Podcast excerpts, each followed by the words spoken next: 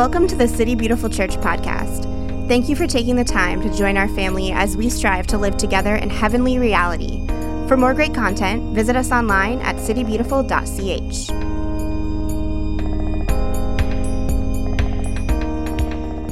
Good morning, church. That was an extended time because we were changing out some batteries up there. So, good morning, you guys. My name is Jenna. I am, um, if you are new to this church, I am not the pastor of this church. Um, Ryan Adams is. Uh, I am one of the elders at this church. So, if you have a problem with said pastor, you can come to Steve. Um, so, yeah, anyways, it's my pleasure to be here to bring the word today. We are um, in a series and we are looking at exploring the renewal that God does in community as we learn to kind of take responsibility for ourselves so that it enables us to love others. And we are looking through Galatians 6 passage. Um, you should all have it memorized by now if you come. And we're, today we're going to look at the relational aspect between us and friends. We are living in a super weird age, right? Um, anxiety, depression are at a high. Um, isolation, and then add fear that we didn't even know existed after the pandemic came into our lives. And then, you know, the wonderful business community is like, I know what to do after all of that. Let's just have everyone work from home, isolated from one another. It seems like the best thing for us right now. So we have, um, uh, you know, I was with my sister and she has a 16 year old daughter and she was like bribing her to get her driver's license. And I was like, why are you bribing her? I feel like that's like what we wanted. Like, you know, we couldn't get, couldn't wait together. And she was like, oh, Jenna, people don't drive to each other's houses and hang out anymore. I was like, what? And she's like, oh, they just text and play online. They don't drive and hang out. And I was like, we are not okay. Um, but we are a world of people who need to connect, right? Ryan talked about this last week. We were born, created, two people, not just one, for connection. And we need to connect in real and personal ways. And I don't even know if we're going to be aware of how dangerous the spot that we're in now is. Um, in the future. So, also things that we can do is we can sniff out the fake, right? We keep talking about this. We we get it. If, it's, if it seems hokey, we're out. Um, and research is saying that older individuals are going away from meaningless hookups for kids in the room um, and into more meaningful relationships. Like the, the culture is shifting that way.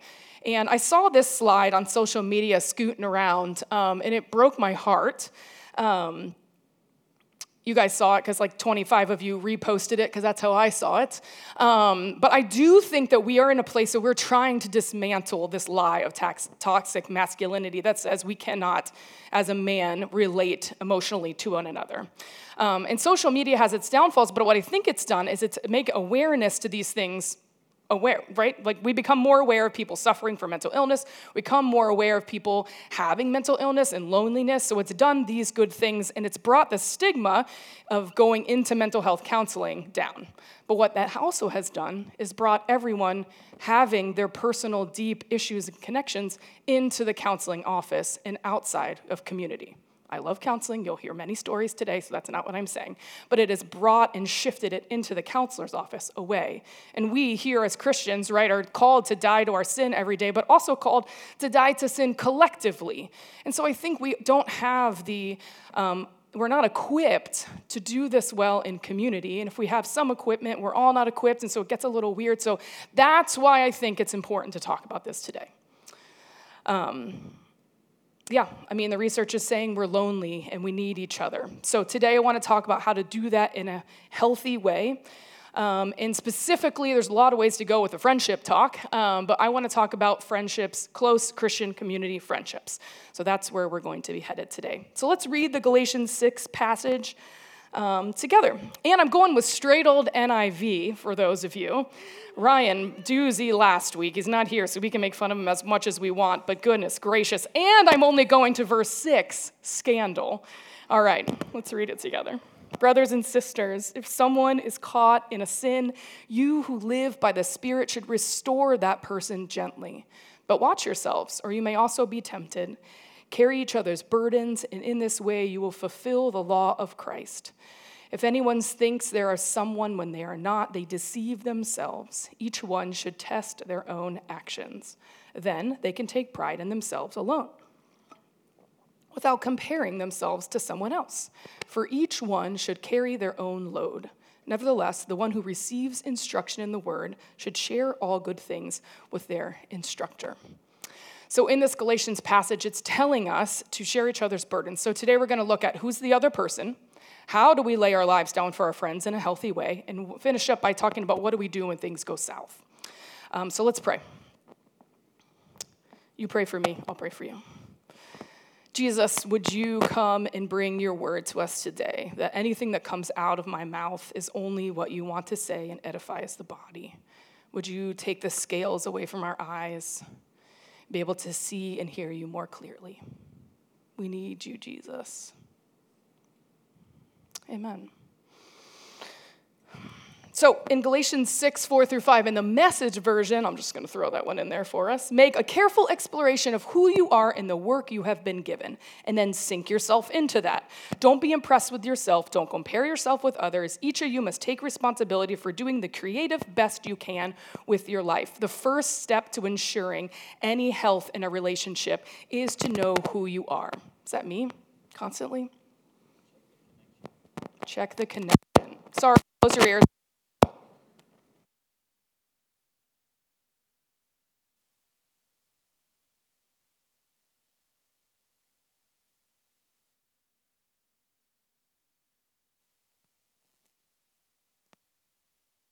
Yep. Me now? Okay. The first step to um, ensure health in our friendships is to know who we are. Spoiler alert who you are is someone who is deeply loved.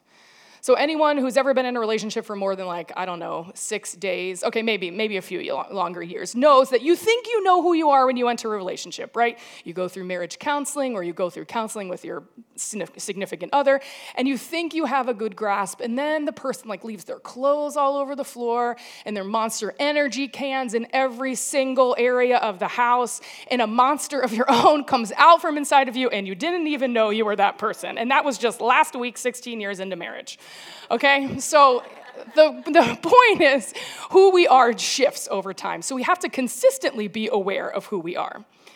When you know you are loved, the more you will treat others as those who are loved as well. Similar to what Jonathan was preaching, the more we are forgiven, the more easy it is for us to forgive others. My friend Jennifer Goodyear wrote this gorgeous book on prayer, and this is a quote from it. As we come to know we are loved just as we are, we are free to love others just as they are. This isn't a sentimental feeling that whitewashes injustice, but a deep awareness of the gratuitous love that holds and anchors all, and which makes every creature deserving of our attention and care. As Christians, our number one goal in life is to love God, to get to know Him, is to be know, sorry, yes, all of those things. But our number one goal is to know and be known by God so that we can look like Him to the rest of the world. But before we can know Christ, we have to know what He thinks of us we are delighted in by the God of the universe. My counselor, I came back to her after a few months and she was like, How are you experiencing the delight of God in your life? And I was like, The heck? I don't know um, delight in, in the God. I was like, I don't even know if she's like speaking truth at this point. Um, I was like, I think he likes me. I think he um, enjoys me. He uses me for tasks, but delights in me. Now you're now you're going hokey. And then jokes on me. I started reading scripture, and it's literally everywhere, everywhere. If you're a skeptic like me, I put some up on the thing for us. Um, just tell me if I need to fix this. This is going to bother everyone. Um, the Lord your God is with you, the mighty warrior who saves. He take great delight in you. In his love, no longer rebuke you, but we rejoice over you with singing. Psalm 18, he brought us out into the spacious place. He rescued me because he delighted in me. Psalm 149, for the Lord takes delight in his people. He crowns the humble with victory. It's everywhere. This is just like literally a few. Meister Eckhart is a German philosopher and a Catholic theologian, and he said that we are created from the laughter of the Trinity. We are created for love, um, by love, for love. That is what the Trinity does. It delights in each other, and we are offered that same dynamic and relationship. And we cannot do relationship well with others if we are not grounded in the truth about who we are. Jesus, before he went into ministry, what did he do? He went out into the, um, into the desert and he battled Satan. What are the questions that Satan was asking him? Are you really God? Do you really have what it takes to care for all these people? Are you really all powerful? Right? He's questioning the identity about who he is. And he does all this before he goes into ministry. If you have an unhealthy relationship, this is the place to start, not going all in on the other person.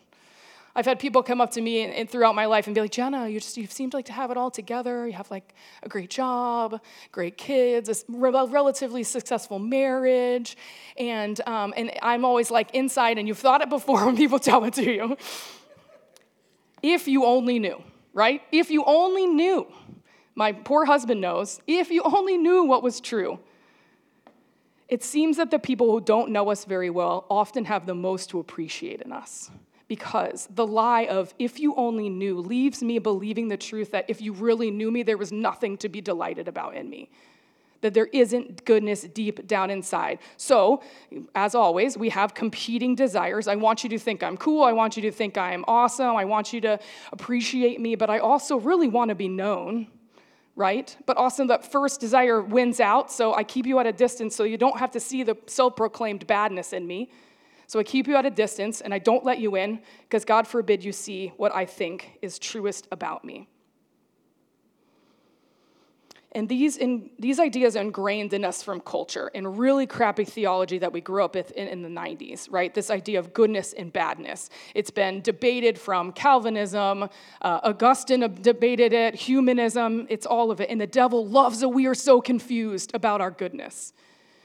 But I like to think of myself like this delicious chocolate cake. All right, so we have this beautiful exterior. Oh, she's got all these good things going for her.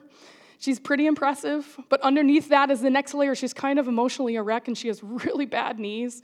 Under that, she's a good friend. Under that, she's really worried about what people think about her, right? After a conversation with a friend, she spirals. Under that, I really long to be known, but underneath that, I pretty much want people to think I'm cool and not a fraud, so I don't want to give everything. Underneath that, I honestly want to know Jesus. And then the beautiful exterior of all that delicious icing is that I am delighted in by the God of the universe. We are a mix of good and bad. And here's our story God created humans and it was good. Full stop. We were born with the imago Dei, the image of God, imprinted into our DNA, into our souls, and through that we have been given the ability to have a moral compass. And then corruption came into the world, and we also inherited that brokenness.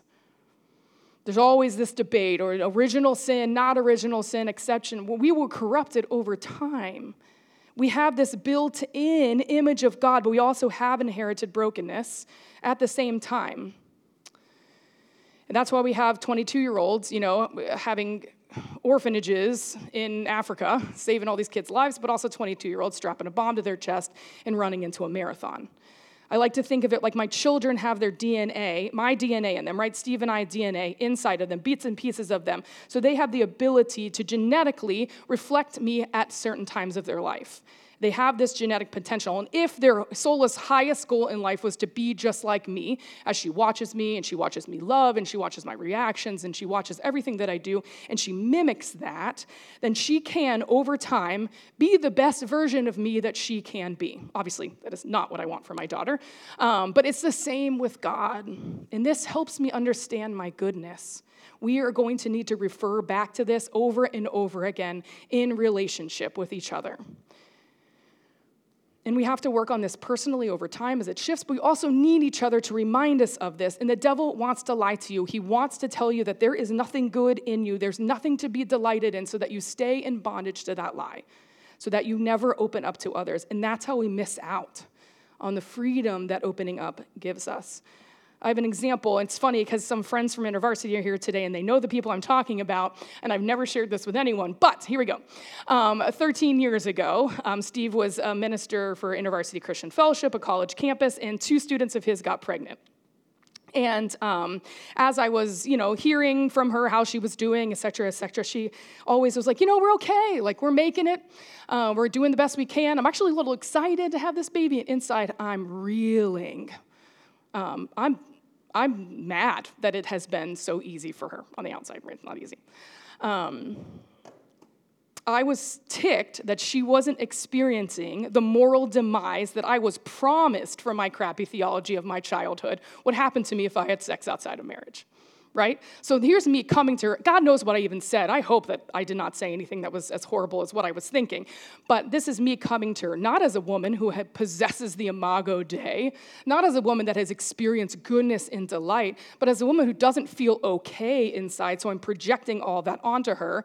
And God knows what happened. Definitely wasn't fruitful in our relationship. And now, 13 years later, right, her daughter's babysitting my kids. She's amazing. They're amazing. Everything about them is amazing. It's nothing to do with who they are, right? I have experienced God's goodness and sweetness over my life in different ways. And I can pinpoint how He's delighted in me, thanks for my counselor. Um, and now, if someone comes to me with something that I think they should be experiencing something different with, I'm quicker to see it, and I can offer them how Jesus thinks about them maybe a, a way that He's delighting in them, even in this hardship in their life. Make sense? So, over the years, I've found that knowing the truth about ourselves helps us see what we have to offer our friends, but it also helps us to see where our motivations are coming from. And it leads us to think about what expectations we have for our friends and what expectations we have from our friends. So let's first talk about different types of friends. And this is what Ryan was um, alluding to a couple weeks ago when he rudely dissed every single person in his small group. Um, you guys remember. Maybe you don't. Um, so there are different types of friends in your life. Um, and there's books about this. My, my classifications are not fancy whatsoever. You can read, I don't know, Find Your People by Jennie Allen. I haven't read it, but it's popular. I saw it at Hobby Lobby yesterday for 40% off if you want it. Um, pretty yellow color. Anyways, um, so the first first classification is acquaintances, right? Like people you have fun with, Great, love them. Um, then I have acquaintances plus some real life talk. Isn't that fancy? Um, okay, so that may be people at work. It may be your family, unfortunately. Um, some people that ha- you can share some things with, but not the, the massive amounts of things that you share. Um, and then we have the church community at large, a group of people that have a similar goal and therefore kind of a similar language to life. So you feel um, better opening up a little bit more about your life, but you're not going to share everything, right? Got it? And then we have our smaller community, our smaller intimate community, usually about 10 to 12 people. This might be your small group that you do, like Ryan was talking about, people that you are intentionally engaging in. Um, and people that you feel uh, okay wrestling with things, and doesn't necessarily mean they're acquaintances that you hang out in your time, but it's intentional. And then we have um, our, what I call my inner few soul friends, right? That's about three to five people. I don't know if, uh, hopefully, your spouse is one of those. Um, but yeah, so these are friends that you don't have to filter a lot with. These are people that you have built up trust over time so they can say things to you that don't make you feel defensive or reflective. Um, and Jesus did a great job of mirroring this for us. Matthew 26 is telling us, um, uh, you know, all about this in, in a way. And so he has his church, right, the community at large that he hangs out with, that he does ministry with, and he, they know a little bit about him. Then he has his 12 disciples, right? And he gets to share meals with them, and they know about his heart. And um, um, well, you know about the 12. And then he has his inner three best friends Peter, James, and John. And they get to experience things that the other 12 don't experience the transfiguration, the agony in the garden. They are invited into a place that is different than the rest. And it's a really good vision for us as friends. And it's okay that some friends are in the other group and they're not in the other. Jesus modeled it for us. And I don't have any scientific data, although I'm sure it's out there, but we were not made, our hearts were not made to share our deep, most intimate parts of our life with everyone. They were only made to share with a select few. And we can't do it with everyone. It's impractical. You don't have enough time, and it's unsafe in a way. Um, so I like to think of it in, in, in terms of this goaltender, Andre Vasilevskiy. Boo, correct. But he is the best goaltender in the league, and he did bring the Lightning to win two Stanley Cups, although Jonathan thinks he only has two more years left in him. But here he is, anyways, the Russian goaltender. So here's a picture of him playing um, all the hockey padding that you have to wear in a game, although it's an old school picture. So you have the leg pads. Um, switch to the next one. Yeah, leg pads, uh, whatever pads, skates, uh, you got your wrist guard, you got your stick, you got your helmet, all these different things, right? So, and here he is without his hockey goaling uh, padding on. Look at that little Russian. Okay, um, all right, you get the idea. So, if he goes into the net and gets hit with a 90 mile an hour slap shot, which he does often, without his padding on, and he gets hit in the head, he might quite frankly die. He'll could be brain dead. If he gets hit in the knee, it's shattered and he never plays for the rest of his life. So, but then he puts all his padding on and he gets into net and he gets hit by that 90 mile hour slap shot. It stings, but it's manageable. This is what it's like in relationships over time. Right? So you build up trust in relationships. You get each of the different paddings on. So when your friend comes to you, my inner soul friend, and says, You are wanting something from your spouse that he was never supposed to give you. Ouch. 90 mile an hour right to my soul, right? And I'm like, wait, okay, she loves me. She wants the best for me. She's been there through everything. She understands that I need Jesus more than my spouse. Okay, I'm gonna trust her. I built up this padding over time. Now, if an acquaintance with maybe some real talk, maybe a church community person that didn't really know me really well came to me and said the same thing, I'd be like, You don't know me? I wouldn't say this out loud because I'm not that big of a jerk sometimes, but I'd be like, You don't know how I've been hurt. You don't understand the relationality.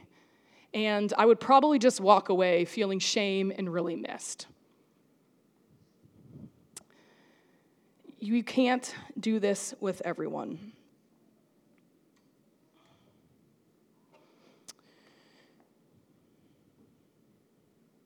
So there's going to be people that we have to release back out into the world and into the wild and pray that they find their people. And as we tune into the spirit, we can see that there'll be different times when people come into our lives and out of our lives, and that is okay. They can come into your inner circle and out of your inner circle, and that doesn't mean you did a good job or bad job of friendship. Maddie Hogue is a great example of this. We were in a small group together. Our brothers have similar stories, and hers was going through something. We were able to kind of be really close in that, sharing kind of the, the experiences we've had, and for a period of time, that was really close. And then I haven't seen her for like a year and a half. Um, do I miss her? Yes. Do I want to hang out with her? Yes. But is it wrecking me? Am I saying I'm a bad friend for not being that close to her anymore? No. The Spirit led us together for a time where we needed each other, and then He released her back into her people and me back into my people. That's okay. I never see a place in the scripture where Jesus is stressed about being close to everyone. What does he do? He instills his friends, he gives them gifts, and he sends them out to their people. Go, be with those people. Those are your people. The people, the women that aren't getting food, go. Here, let me send these people out to them. He's, he, he breaks it up and lets people go. So, a caveat, quick caveat if uh, there are sometimes some people in the church that are given a word from the Lord for people that are not in their close community. That should be very, very rare. If the word that you are giving or the word that you are receiving is not kind and does not lead you into closer relationship with Jesus, then I would highly doubt that word. Okay? Yeah, it should be really, really rare. Also, while I'm on the caveat, caveat this way, I want to speak specifically to the men in our community. I know that the things I'm talking about and the things I'm going to talk about are harder for you than they are most some, some people are harder for some men than they are for some women relationally. You have hundreds of years of culture behind you telling you do not figure out what you feel, do not share how you feel. If you share how you feel, then you're going to be termed a certain whatever okay? And we are constantly trying to break that down. I saw these slides. Here's two slides from that thing again. I'm telling you, they're breaking my heart. One in five single men say have no close relationships. Next one. Without an outlet for emotional expression, men are more likely to develop violent or suicidal thoughts. Guys, we need you to try these things out in community we need you to not believe the lie of toxic masculinity that says you cannot open up emotionally to your friends. We love you and we want you to learn this stuff alongside us, and we get it. And we champion you into that. All right? Okay, I'm off. And with each of these different groups, we have different expectations of people and how you expect them to treat you, right, in these different categories. Uh, it, it affects the way that we relate to each other. And if expectations are off, that's when we have some tiffs. And we're going to talk about that at the end. But the first thing I want to talk about here is what is the highest goal we hold for our friends? If we have a good grasp on our identity in Christ, then we know that in relationship we get to offer that to our friends. So I want to read this scripture of Ephesians 3, and I want you to close your eyes and I want you to imagine it. Imagine Paul saying this over you. Got it? Close your eyes. I pray that out of his glorious riches he may strengthen you with the power through his spirit in your inner being, so that Christ may dwell in your hearts through faith. And I pray that you, being rooted and established in love, may have power together with all of the Lord's holy people to grasp how wide and long and high and deep is the love of Christ, and to know this love that surpasses knowledge that you may be filled to the measure of all the fullness of God. You can open your eyes. We have been given the ability to understand the incredible love of Christ, and we were created to have communion with each other to live that out. Also, Christ has empowered us he has given his power to us to help each other grow close to him. Larry Crabb's my favorite, and he always says we are supernatural people, so we have supernatural ability to speak into our friends and our spouse and our kids. This will help us see the real battle inside our friends' souls. The most powerful thing we can do in relationship to help someone change is to offer them the rich taste of God's incredible goodness in Christ. I know it sounds hokey. I know it sounds Christianese. I know it sounds like we're ignoring the problem, but we're not, and it is true. As I mentioned before, we always have competing desires in us. We have first desires and we have secondary desires. First desire, I put it up here because I think it's so important to know God and experience communion with Him um, to be so anchored in the joy and the hope of eternal joy that we can endure any hardship as a privilege and an opportunity to be more like Christ, right? That's our first goal. Good luck on that journey, by the way. Then we have our secondary desires that we're all very well acquainted with. We really want life to go well. We want to have minimal pain. We want things to work out. They're good things, but we cannot elevate them above the first. So it's important to know that when we're in relationship, our friends are always battling this constantly. The I want to do something that makes my life better versus I want to experience God through this issue in whatever means that He thinks it's possible so that I can trust Him even if life gets better or not. Are we calling our friends to this? Are we just calling them to different ways of living that make their life feel better? Are we just trying to help them figure out the answer to their question? Or are we calling them into mystery of possibly never having the answer for that? But finding Jesus and being near to him in it. We need to evaluate what our friend's highest goals are. What does our friend want the most? And we see examples of this all the time through scripture. So this is why I know it's true. Abraham wanted a son. What did God do? Want to lay it down for me? What do you want most? Mary Magdalene, what do you want most? To, to try to salvage your, your you know, identity in this community? No, I'm going to lay down at Jesus' feet and I'm going to, I'm going to wash his, his feet with my hair. Mary, his mother, do you want to be shamed in a culture or you want to care the, have the savior of the world in your belly and ruin everything, right? People, Jesus himself laying down everything for us too because God's call was greater and he knows that intimacy with him is greater. It's everywhere. So, how does this relate to expectations? Are we expecting our friends just to listen to us? If they're an acquaintance with some real talk kind of category, then that might be a great expectation to have for them. Are they expecting us to help them with our problem? What kind of help are we looking for? Do they know that they're supposed to be helping us with our problem? Are they ones that we've built up trust with so that they're safe to hold our story? If not, don't share it. You're going to feel bad after. And am I just really wanting to make my friend feel better? It's good, but it's not the best thing. So, in the passage, remember, we read that it says that if people fall into sin, forgivingly restore them. So, how do we practically bring about this restoration? So, I'm gonna, uh, these are the three things that I think are the best ones that I've learned over 20 years of studying uh, spiritual direction and things like that. And we're gonna go through an example and um, just look through these top three things. So let's think, let's say our friend comes to us and they're like having a problem in relationship, right? Their friend or their spouse or whatever, I'm having this problem. Maybe that person broke trust for them, maybe that person hurt their feelings, etc. So you listen to your friend and you um, hear them out and you um, maybe have to ask them, what do you feel? Because sometimes it's hard for people to come up with their feelings. So the first thing we do is we hear them, we hear them. The first thing is we think beneath as to and inward Why are we in this relationship? What do we have to offer? Okay? So, what do we have to offer them? Well, I know the truth about who I am. I am grounded in that. I have the Imago Dei. So, whatever I say to this person and however they perceive about me, it does not define who I am. I know my goodness. And I have the power of Christ in me to speak into my friend's life, supernatural power. So, know who you are, know the power that you possess. The second part is um, next, you're going to think beneath for on behalf of your friend. You're going to see what's the real battle in my friend's life. What is the desire that's ruling them? What do they want most?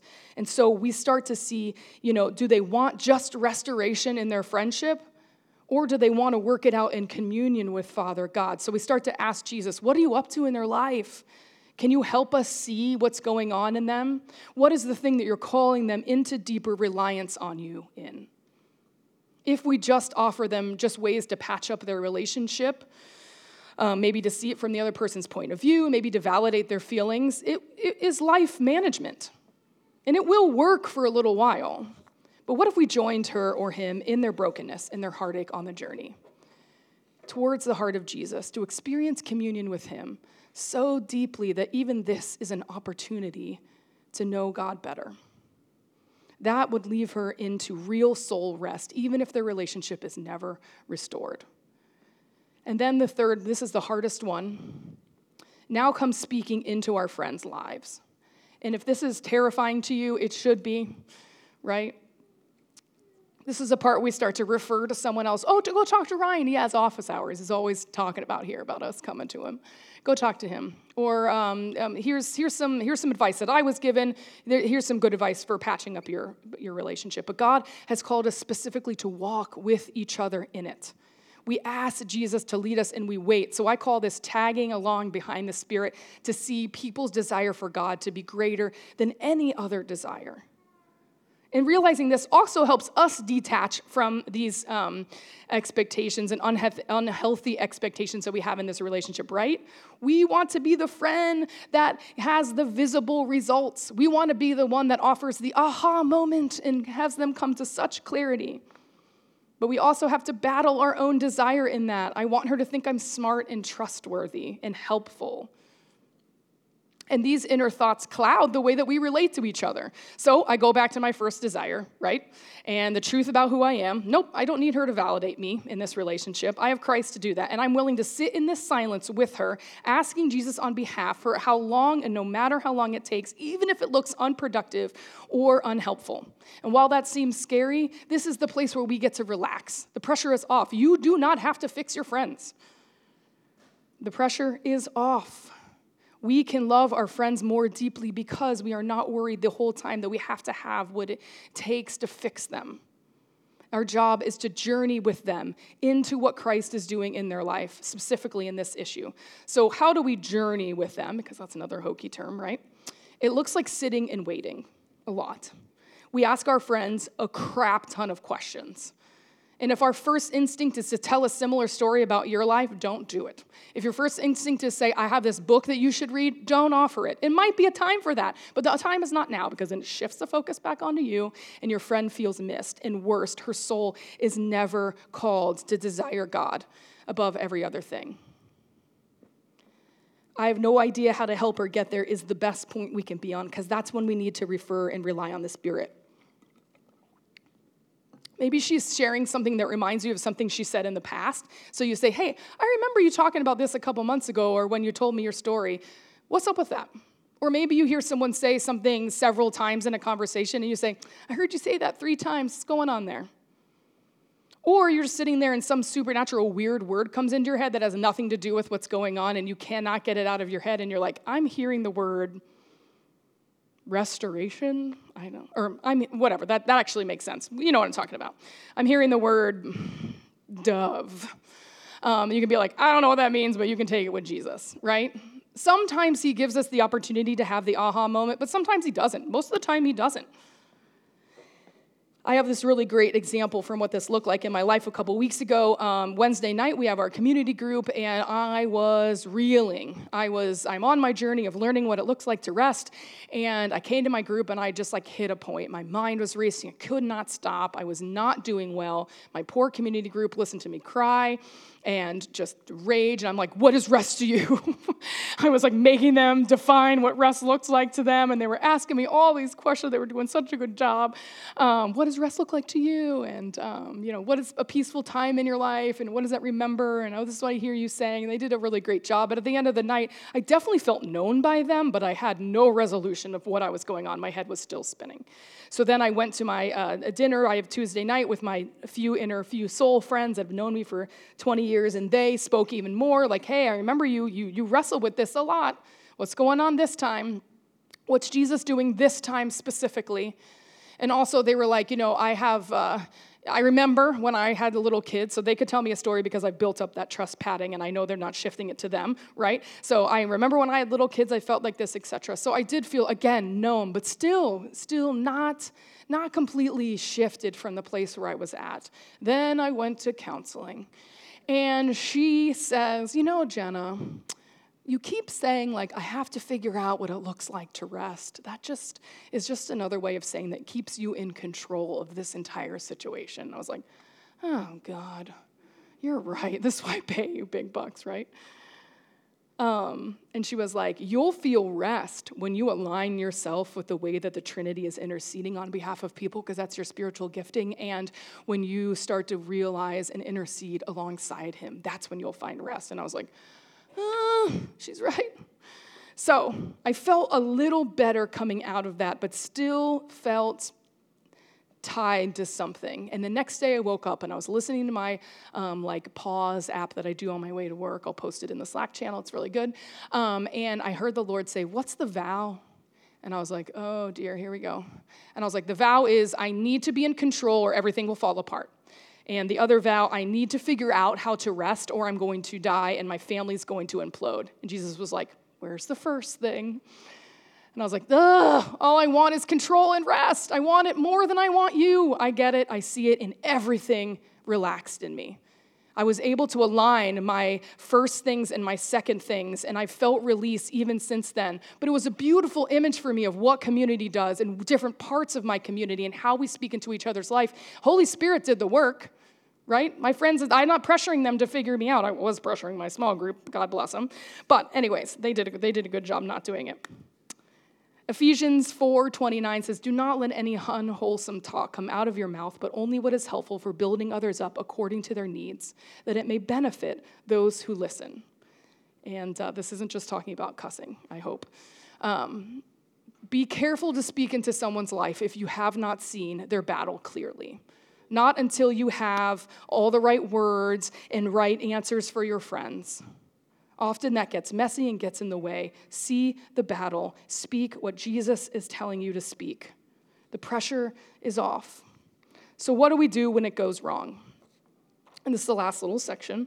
Um, I discussed before that tiffs can arise if we have different expectations in different types of relationships. So I want us to, uh, to think and, and, pay attention to the feelings we have in these different relationships, right? Emotions and feelings are reactions or expressions of something deeper that's going on inside of us.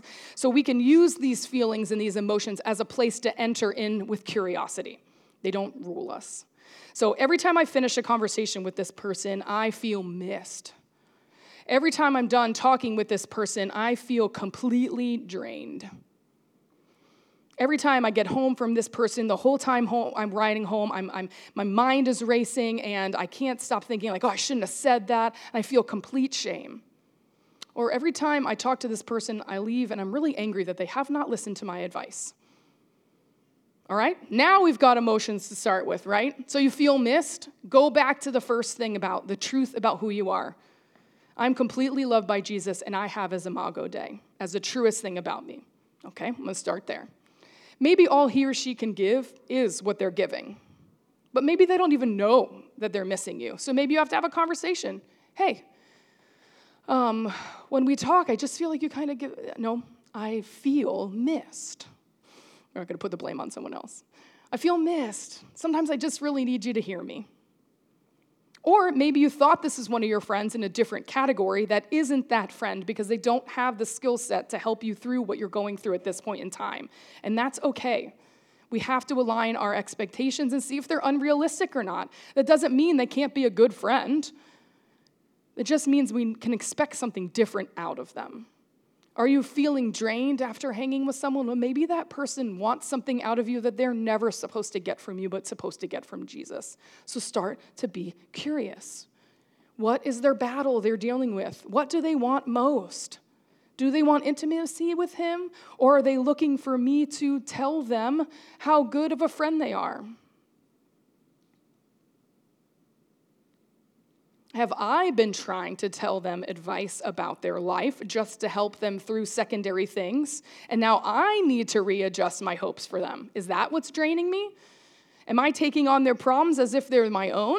Well, then I need to realign who is in charge. Do you walk away feeling really crappy in shame in relationships? I do this all the time. We have to battle ourselves in close relationships because we too want secondary things. I want you to tell me that I'm a good friend. I want you to tell me that I'm okay, that I have goodness inside of me. Again, we need to be drowned, grounded. That's why I go through it so much in the beginning about who we are and what our goodness comes from. And when we do that, we will not need our friends to validate us. So we will be free in those relationships, honest in them, free to struggle together without feeling that the other person has to fix me the whole time. Are you feeling angry? Well, we cannot control people's responses, and we weren't supposed to. We are not responsible for the responses either. This is a big one for me. So pay attention that if you feel angry in relationships and people, you're offended that people didn't take your advice, maybe your worth is somehow wrapped up in the advice you have of being a good friend. If she values me, then she'll take my advice, right? Remember, it's not about us. We need to adjust our view, our goal for our friend. We need to have a loftier vision for them. I had this patient one time, and I spent like 30 minutes telling him about how he has to take his meds every day, or he'll become resistant to them, blah, blah, blah. I spent all this time, and then he comes back like two months later, he's like, I'm off my meds. And I was like, What? Come on, man. We just spent 30 minutes talking about why it's important to take your medicines. And he looks at me, he's like, It feels like you're taking this really personally. And I was like, Of course I'm taking this personally. I just spent all my energy and time telling you to take your meds and you're not listening to me. And then I left the clinic. I was like, Oh, I'm taking it really personally. Uh, he was right. I don't think I've ever seen him again. Um, I can't control you, right? And your response to taking your meds does not equal my worth as a provider. I got it now. So when there are times like this, yeah, I think we just have to fall before Jesus and give it to him. And then there's times in relationship we just have to let some people go. And that's okay too. Here's my last story. I was um, in college, and uh, the peak of Jenna has to be everyone for everything. And I was like one of the very few Christians at my college. It's not a, there's literally like 10 of us. And I felt like it was my personal job to do every, get everyone on board with Christ. And boy, did I try. Oh, I tried so hard, and it was like fail, fail, fail, fail, fail and I was pretty, feeling pretty defeated. And I went to this church event, um, and it was um, our uh, church has like a sister church in England, and we were hanging out. And the pastor from that church talked to me. His name was Gaz, such a cool name. Um, and uh, for he was like talking to me for like one second, and then he's like, Jenna, sometimes. Jesus had to dust the, the sand off his sandals and walk to a different house. And I was like, What? And it ruined me and it changed everything for me.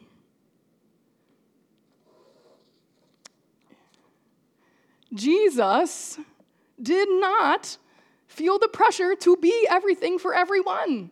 He didn't he went he followed his he followed the spirit and he went to some people and he spoke really truth into them and some of them followed them and some didn't and he was really sad when they didn't but he did not run after them trying to restore everything in their relationship he was like listen you got to make your own choices he didn't try to personally save everyone he did on the cross but you know what i mean that changed everything for me. A guy who had known me for one minute. Remember, if the word that a stranger is speaking to you is kind and bringing you closer to Jesus, you can listen to it. And he did it, and it changed everything for me. The pressure is off. So find your people and practice these truths and feel the freedom. You don't have to fix your friends. You just have to be on them in the journey and follow, tag along behind the Spirit and see how He is moving. So we don't have enough time because I, I chatter for a long time, but I'm going to put some questions up here. We don't have the three minutes of sitting and thinking that Ryan always does, but um, take a picture or not, I don't care. Um, Spend some time thinking through these things this week. Who are your closest friends? How do you feel when you're with them? What kind of vision and desires do you have for them? Do you need to adjust your expectations? Are you avoiding deep relationships because it feels awkward? Find someone close to safe enough to share that with and see what the Spirit does in it. Be brave in community. Share your first desires and second desires and ask your friends to call you to the truth and start using your power that you have by Jesus to start, speaking into each other's lives. And we'll see transformation. Let's pray. Jesus, would you give us vision for what friendship looks like and means? Would you start to spark these things, these ideas in our community groups? God, that we would desire you more than anything else, and we'd be quick to find it. It causes less heartache. And we would be gentle to restore each other to those places. We're so grateful for the people that you have given us to do that with. Thank you, Father. We worship you. Amen. This has been the City Beautiful Church podcast. To stay connected, follow us on social everywhere at City Beautiful CH. We hope you join us again soon.